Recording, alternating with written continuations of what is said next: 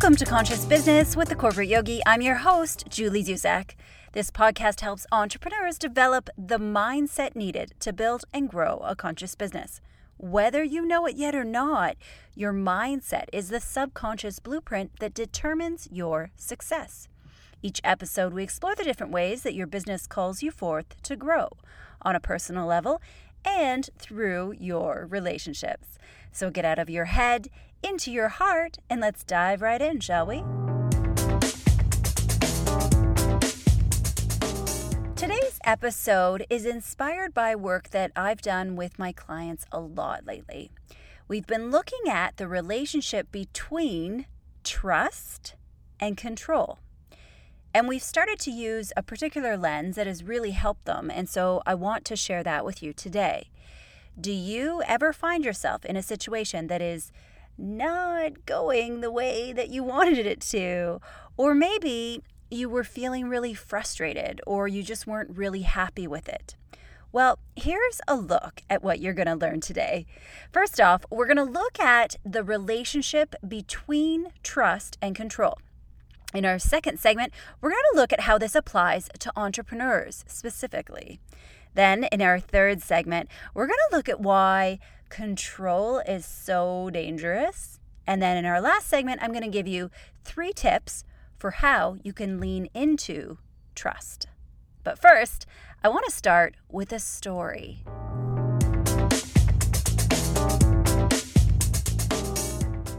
So, the other day, I was at the gym the gym in my building and I had a really crappy workout. like, really, really crappy. Didn't want to go once I got there. I didn't want to work out and I was just really distracted and not very focused. Does this ever happen to you? You know, you might be on the fence about going, and sometimes when you get yourself there, you're okay and everything works out and you feel better and you're really thankful you went.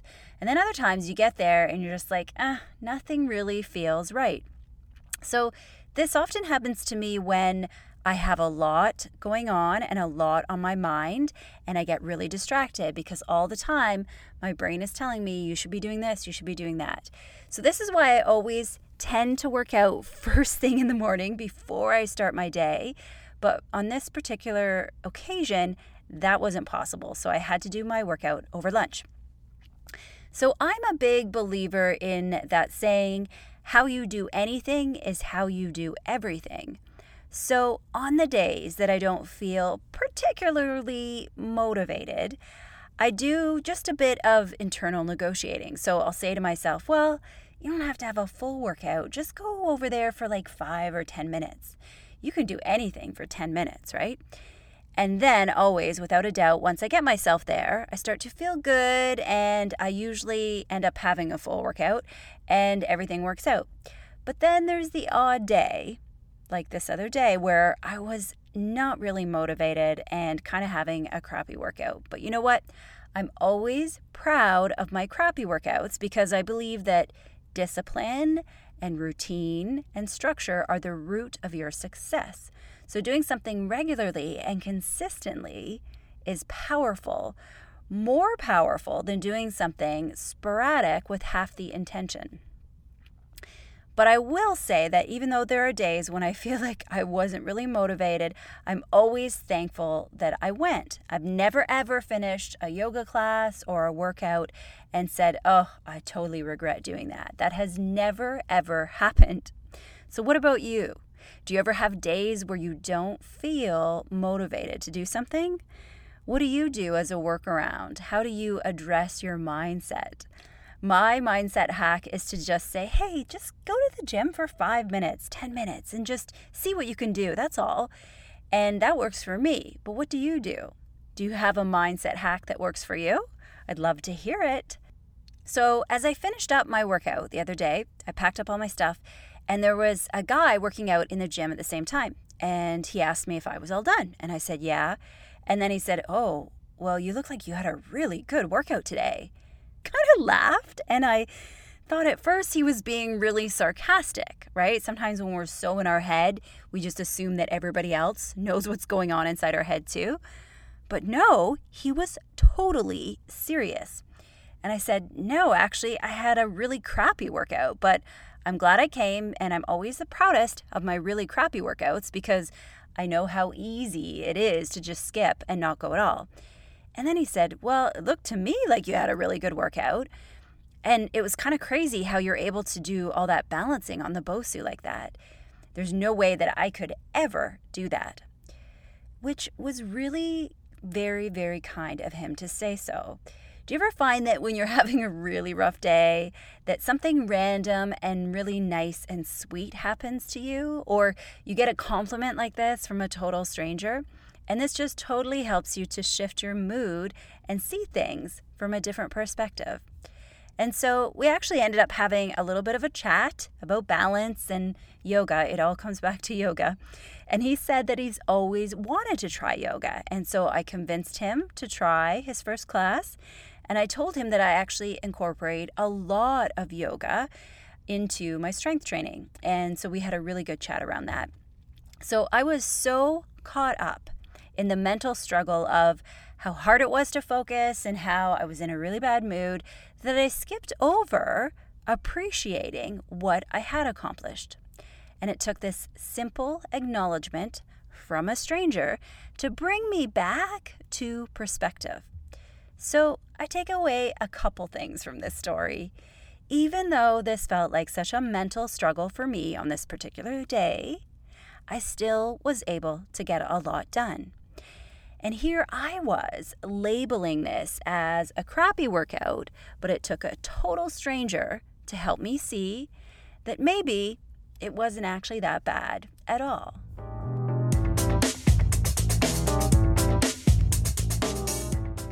So, control and trust are two very different things. If you fully trust something or someone, there is no need to ever try to control them or the situation. Control, you see, comes from a place of fear. Remember that love is the only true emotion that exists, and fear is simply the absence of love. Fear happens when we feel like we need to control a situation or a person. So, what I've learned over the years is that when we try to control, it's usually because we don't trust something or we don't understand it. And this usually doesn't end very well. And so the challenge with control is that it never, ever, ever goes to a good place, even though we may have had good intentions in the beginning. You see, this is the model that I've introduced with my clients that has really, really helped to shift them. It's viewing control and trust as two different sides of a coin. So think of a simple coin toss when you throw a coin up into the air. It is either going to land as heads or tails. It can't be both. You can't have trust and control. You can only ever have one or the other. It's black or it's white. So if you try to control something, it means by very nature that you do not trust it. Remember, we control what we don't trust or what we don't believe in.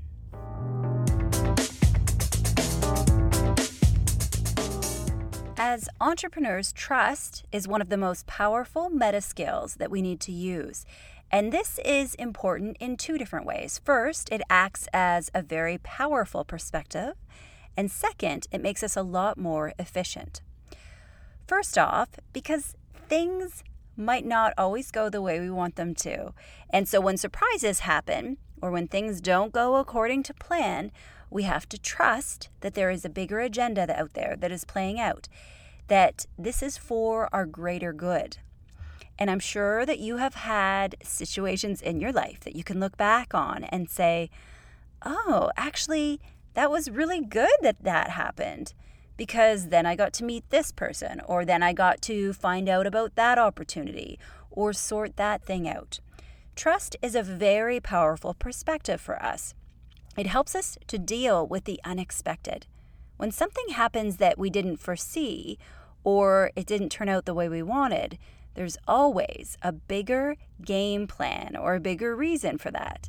However, we don't always get to see that in the moment Sometimes it can take a little while to be able to see this. And that is why trust is so important.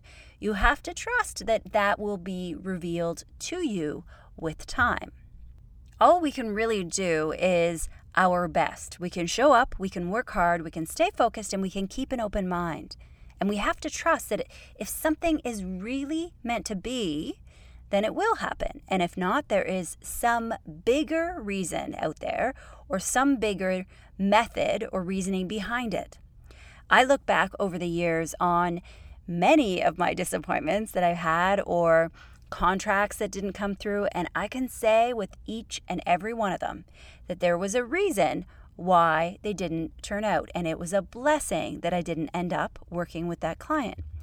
But the truth is, when we're in the middle of the disappointment, we don't always get to see the reason why it happened the way that it did. Now, the other big way that I want you to use trust is to start relying on and leaning into other people. And if you really, really want to focus on growth and growing your business, then you have to let go of control of certain parts of your business and let other people start to help you out. And this is hands down one of the biggest challenges that I see with entrepreneurs. It's starting to hire staff and starting to outsource things, maybe get a virtual assistant, letting other people do things that you always did. And I totally get this. I have struggled with this in the past, and I still struggle with it to some extent. But I know that it is very necessary to make my business grow.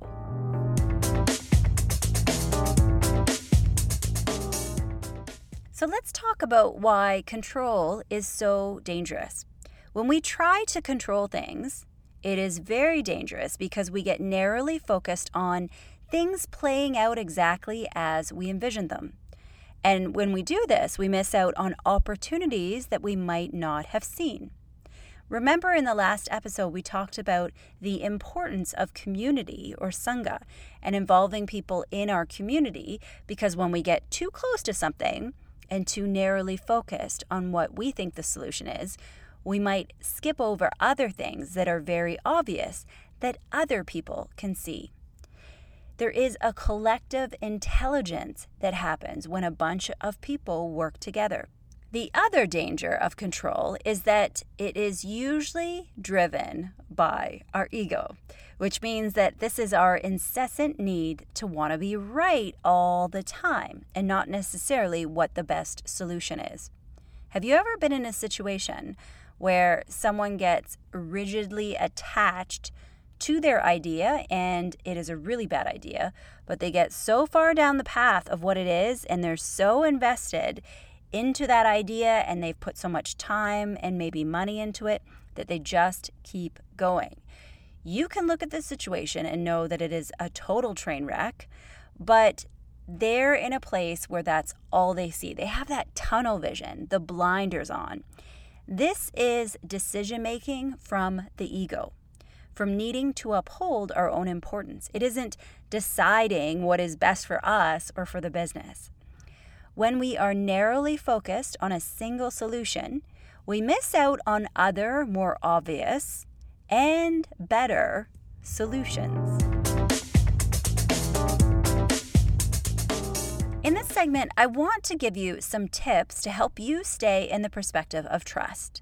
So, if you ever notice that you're in a situation where you're trying to control things, here's three tips that you can use to get yourself back to a place of trust. Tip number one take someone else's perspective. Whenever you find yourself too close to a problem and things aren't going your way, think of someone that you admire and ask yourself, how would they handle this? Do you have a person in your life who is a constant source of inspiration? What about stepping into their shoes and asking yourself, what would they do in this situation? Quite often just this simple shift of perspective outside of your focus is enough to spark new, more creative ideas and maybe see the situation from a different angle.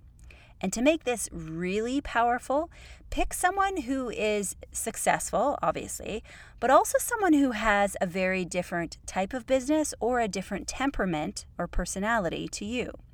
This is where the real magic comes in. Let's say you're trying to get clients to do something specific, to take action or engage with you, and they don't then don't get frustrated because they're not doing what you want them to. Maybe there's something different that you could be doing.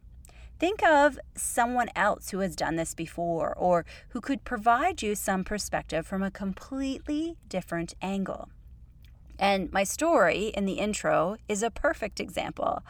I had considered that I had a really crappy workout. I was so invested in this perspective. It took this conversation with someone else to remind me of what I had accomplished. Tip number two take the curious optimist perspective. Sometimes I think that we are conditioned in our society to always look at surprises as a bad thing. But what if you're looking at all new surprises as a gift? Like there was something bigger or better or more badass that you were supposed to get. But you were stuck in this place of thinking too small.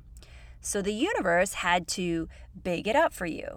And often when it's delivered, it comes in a package that we don't maybe recognize because it wasn't specifically what we asked for. So imagine if I could promise you that there was a big gift in every surprise that happened, but you had to be patient enough to figure it out. The universe always has your greater good in mind. It's simply up to you to have your eyes wide open to see it so that you can figure it out. And tip number three use time as perspective.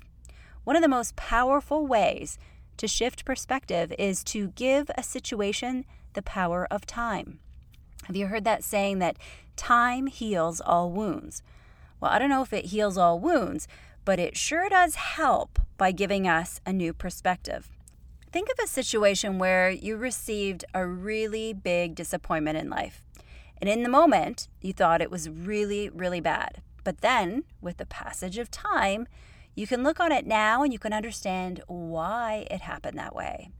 Well, time is a powerful giver of perspective. So, if you want to have perspective and wisdom that time gives you, well, you could either A, sit around and just wait for five years, or you could step into the wisdom of your future self and look back on this situation in five years' time and see how much it will really matter. The big picture or the meta view also brings a lot of wisdom and it helps you see that maybe you don't need to control. Maybe trust could be a perfect reaction in this situation to see exactly how things unfold. Okay, so let's recap those three tools that can help you find trust in a situation. First, take someone else's perspective, someone else who you admire, who has a different temperament or personality to you. Second, take the curious optimist perspective. So always try to find the gift in every disappointment. And third, use time as a perspective. So either look back on a situation or scenario that happened to see the gift, or try to step into that big picture or into the future and look back on where you are right now.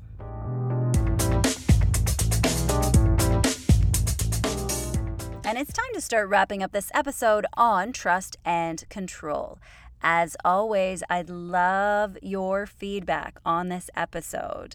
So, if you have any personal situation on trust and control, or you have any life hacks that you want to share, please send them along. I would love to hear from them.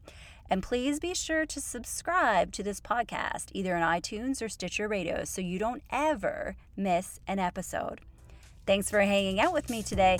Remember that being an entrepreneur is the most intense form of personal development that you will ever go through. So be patient and be kind to yourself. Deep down inside, you know how powerful you are. Now it's time to step up and let the rest of us see it.